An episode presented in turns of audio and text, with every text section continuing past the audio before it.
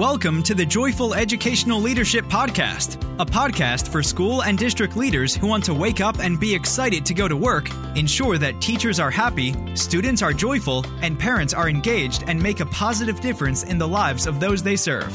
Your host, Dr. Donna Marie Cozine, will share tips, tricks, and proven strategies to increase joy in your staff, students, and yourself. Hello, welcome to season two, episode three of Joyful Educational Leadership. Today, I am so excited to have Daniel Danny Bauer with me.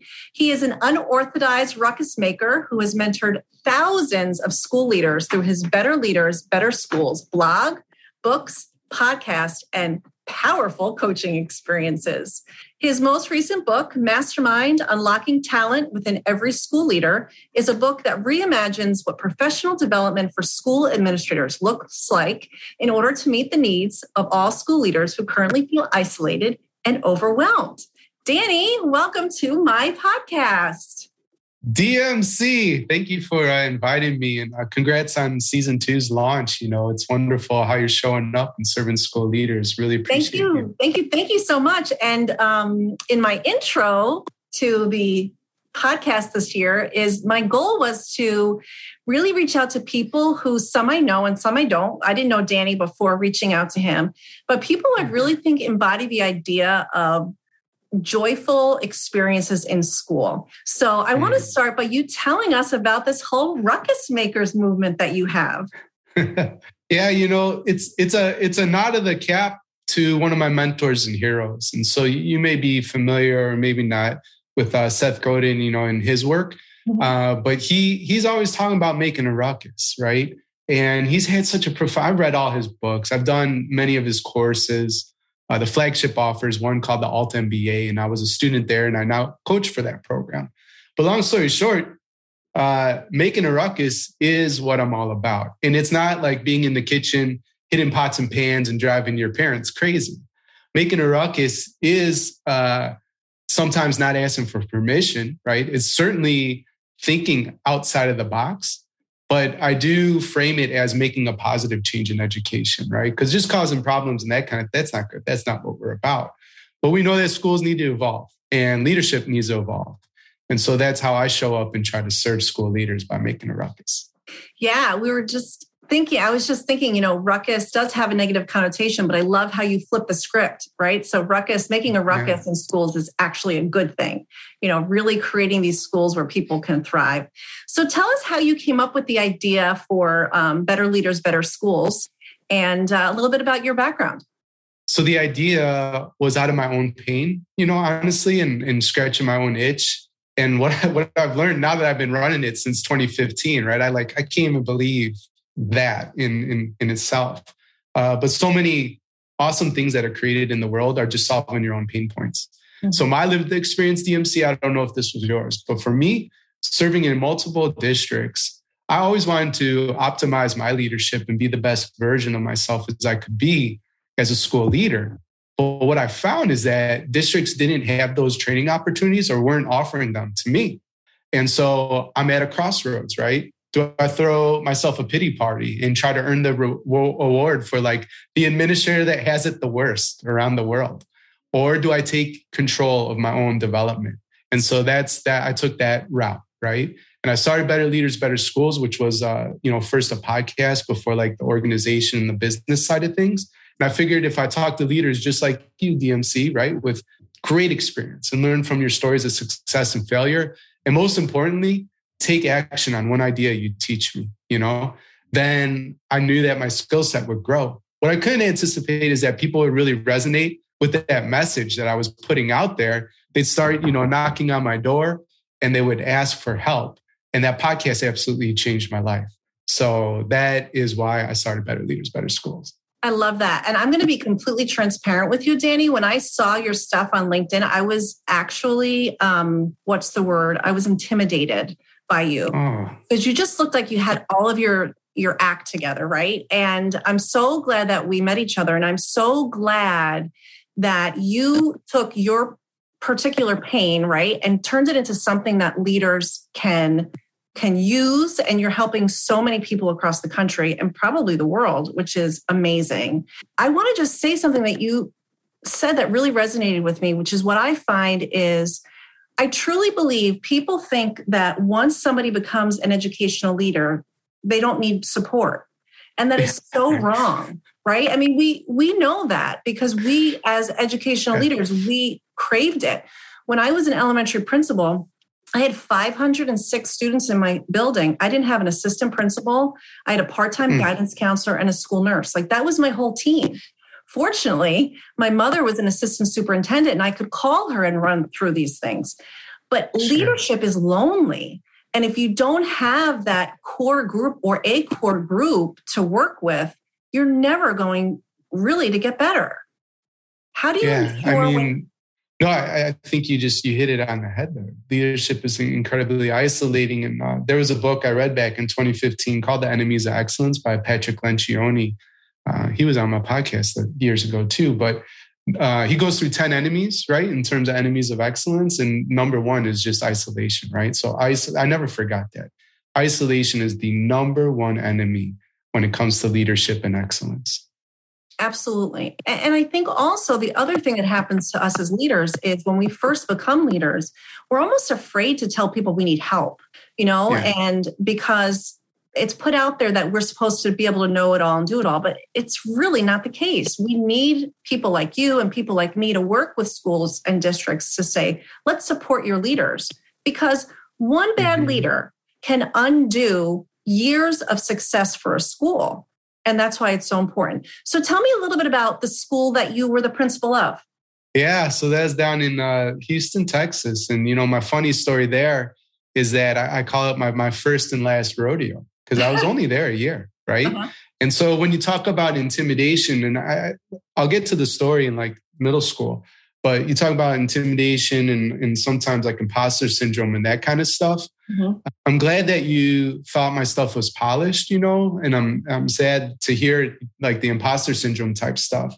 But the the the way to get to the polish is by consistently showing up, right? And so what for for your you know the the listeners here, that's one uh, encouragement and challenge I have for them is to just keep showing up no matter what and know that you're getting better, even when nobody's paying attention or maybe it's not your best just yet.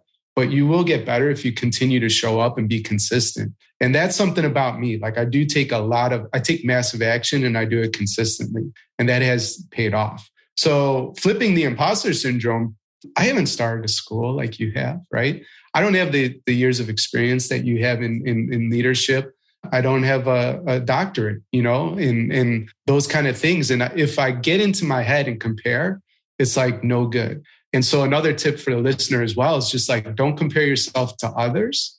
Compare yourself only to yourself, right? And how you've grown reflect, look back and, and make a bulleted list, right? Like a journal. Like, what have you done over the last three years? And if you do that, like I can remember when I did what have I accomplished in the last one year, three years, and 10 years? I did that in the Denver airport like three months ago. And I still have like the positive feelings from that moment. Cause it's amazing to see like how much you've grown and all that. So that brings us to Houston, Texas. That was a really bad, uh, not bad, sorry. That was a really hard experience for me. That was my first and last principalship. And I'm not sure if I stuck around, if I would have stayed there or gotten fired. I had a very, very positive relationship with my supervisor this is the quick story. Very positive relationship with the community, the supervisor, all that kind of stuff.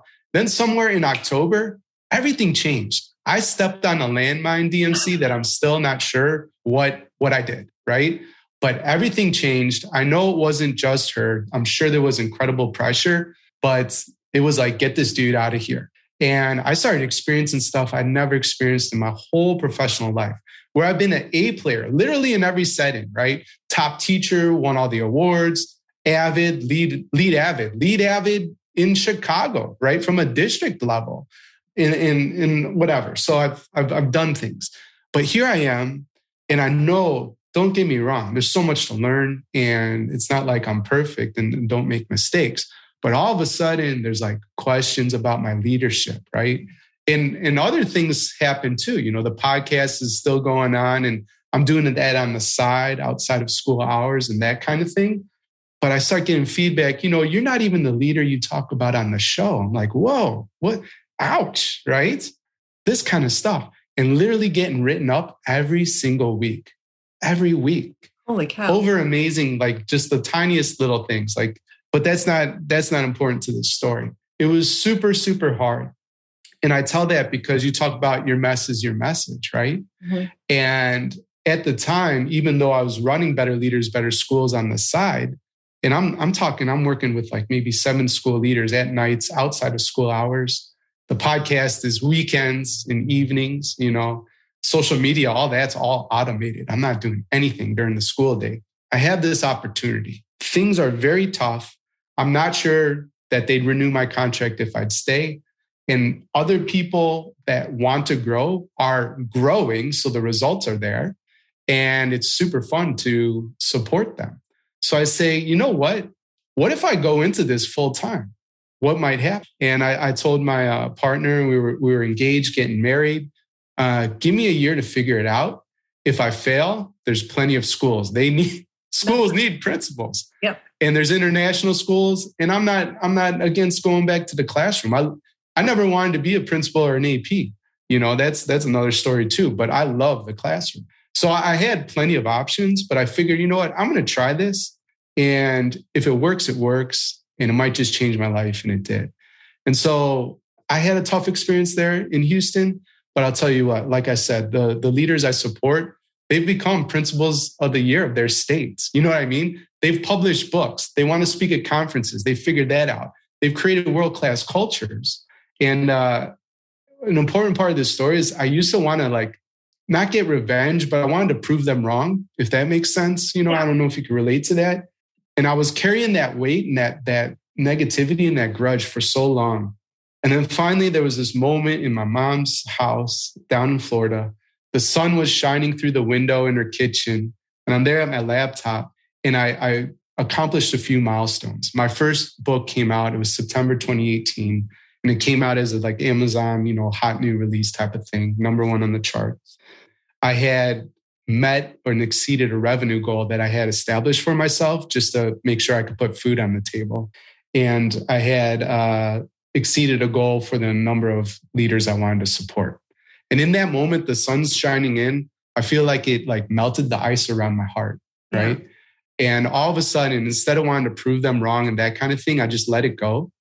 And I realized this was a gift because that was the push you needed to show up and and follow this path and live that out fully. And I, I probably wouldn't have done it if I would have been super successful in that school. I would have been comfortable. I would have stayed there. I would still be serving seven leaders on the side. And uh, you think about impact, 1,800 kids at that, you know, at that uh, school there. Let's just say a thousand kids on average.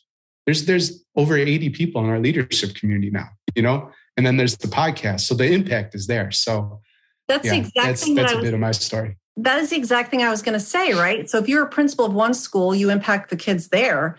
But if you're a coach of leaders of all these other schools, your impact has now just doubled, tripled, you know, 80 times, you know, whatever, whatever it is. So yeah, it's so important. And you never know why we're in situations that we're in.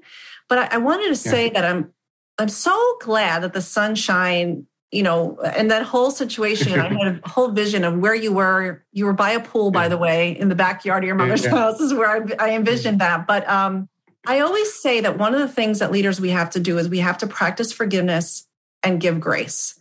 And mm-hmm. sometimes mm-hmm. it's hard for us to do that to our for ourselves. And we when we forgive people we're not forgiving them for them we're forgiving them for us because if we yeah, don't yeah, yeah. then we're not going to be able to move past it and you're always going to have that situation and as leaders in general people are going to dislike decisions that we make you know we're not making everybody happy all the time so it's mm-hmm. really important to just kind of breathe it in and breathe it out you know and i would always mm-hmm. say if i can look at myself in the morning and I know that the decision I'm making is what's good for children, then I'm good. You know that I, that I'm I'm good, and I'll you know I'll take the shots if I have to. But I also want to say talk about something else you said, Nas. I want to share this with um, my listeners. You talked about writing down a list of what you've accomplished, and actually on my mm-hmm. phone. Somebody, a coach that I worked with, had us do this. And I'm going to show it for those of you who are looking on YouTube. Excuse my language. It's called the badass list. Yes. So you make a list of all the times that you've been a badass, right? And then you have it somewhere and and it's not just about like I'll read the first one was my first summer. I conquered infertility.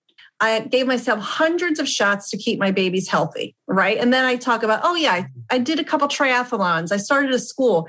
When you go through and you create this badass list, when you have that moment like, who am I? You just open yeah. up and you're like, well, wait a minute. I've done some pretty totally. cool things, right? And and sometimes yeah. we do need to be our biggest advocates. So for those of you listening, create your badass list, put it on your phone like I have it in your notes so that you can uh, look and check it out. So, Danny, my whole thing is about joyful schools. So, tell me why you think joy is essential. I mean, it just should, shouldn't life be fun and joyful, right? Like, if it's that, maybe we're getting it wrong. I, I, I like to have nice big belly laughs, you know. So the the positive light side of me is uh, somebody who, who's easy to talk to, a lot of fun, share laughs, you know, that kind of thing. And then the dark side is when I take stuff too seriously or take myself too seriously. And so uh, I just I just like the feeling going through uh, the the this experience and enjoying it in a joyful and fun way. So if it's not that, like what is going on? In the first book I wrote, Better Leaders, Better Schools Roadmap, I said, uh, you know, when you think about the most magical place on the in the world, right? They, they, Disney says that that's it. Schools should be that, right? Like, why is Disney that? You know, people go there for this magical experience, and yeah, they have the rides and, and, and the budget and that kind of thing. But, you know, see the don't discount what you could create at your school because you don't have that. You have the most important part, the students. It's their imaginations, it's their wonder. It's like, why is the why is the sky blue? Why is there clouds? You know, and all this kind of stuff. And if you tap into that potential, like every school could be and should be the most magical place in the world for the community you serve. And so that's that's the type of stuff that gets me excited and gets me out of bed. You know, and those are the kind of conversations we have in our, our leadership community. Like, how do we make that happen? And then that's all about back to the ruckus maker ethos and you know showing up and then making it a reality. You know. I love that. I love that. And, and I even say to people, imagine, think about if you ever had a job you didn't like. What was that like mm. for you? Imagine if if that were you you as a student you're in the one place for eight hours mm-hmm. and you hate it imagine what that's like and and the yeah. implications for that are so long coming if you hate school and are not engaged in school so danny i ask right. all of my guests two questions and then i'm going to wrap up and find out how my people can get in touch with you so my first question yeah. is what is your most your first most joyful memory the first one, it, it's I don't know what age I am, maybe like around six or something like that. But uh, we went to like this one of those medieval type of fairs, you uh-huh. know, where people are like acting it out and that kind of thing. And my mom allowed me to purchase a wooden shield and sword. And I just remember, you know, I, and I would go and play and be like Peter Pan or something in the backyard but that that's just my thing. I remember getting those toys. I still wish I had them. You know, I'd like put them on the wall or something. But that's that's a memory I have. And then you know, just playing in the neighborhood with other kids or my sister and that kind of thing. Carolyn probably hates it. She wouldn't like me telling this story. I used to, she was, she was younger than me too, but I'd, I'd ride her like a horse, right? She'd have to get on her, her hands and knees and I would have my sword and stuff. And uh, anyway, so what a trooper. I love my sister so much. oh, that's awesome. I love my sister and my brother too. My brother's name is Danny, Daniel, Danny also. So I this yeah. uh, affinity for you, I guess, because of my brother. And then awesome. what's the most recent joyful experience that you've had? Yeah, I think the the most recent one it's not the sword and shield. It's it's a family meeting right? We finally have on our calendar my wife and i have been talking about this forever and we just never made it happen. And honestly i had a i had a mirror moment kind of like because you were on my podcast you know and where you talked about your partner saying hey we didn't sign up for this type of thing. And um, i just had this mirror moment where i'm not taking my family as seriously as I, i'm taking growing my organization and that's wrong. My priorities are off. And uh, uh, it wasn't something that she said. I think it's just me noticing that over time. And so we finally have on, on the calendar uh, Monday, Wednesday, Friday at 9 a.m. So don't call me at 9 a.m. But from 9 to 9:30, it's family meeting time and we have coffee and tea.